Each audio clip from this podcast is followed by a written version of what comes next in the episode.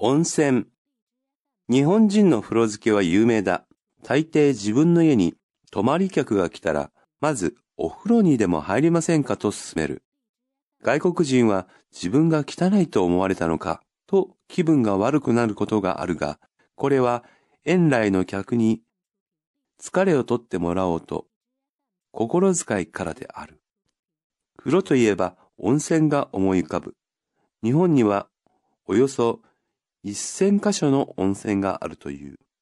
昔から温泉はいろいろな病気に効果があると言われ親しまれてきたが、この頃はスパリゾートと呼ばれる保養施設としての開発も進んでいる。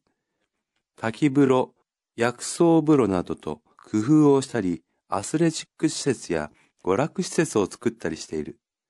夏ならテニスやゴルフ、冬ならスキーができるところもある。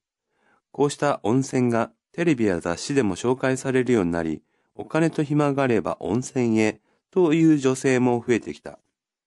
そのため、行楽シーズンには人気のあるところは早くから予約しておかないと泊まれない。風呂は裸の付き合いと言われ、以前は大切な社交の場の役割を果たしてきた。それが今では職場での厳しい競争の中でストレスと戦う現代人が心身をリラックスさせリフレッシュするための場になろうとしている。進める、心遣い、リゾート、工夫、スキー、シーズン、役割、リラックス、リフレッシュ。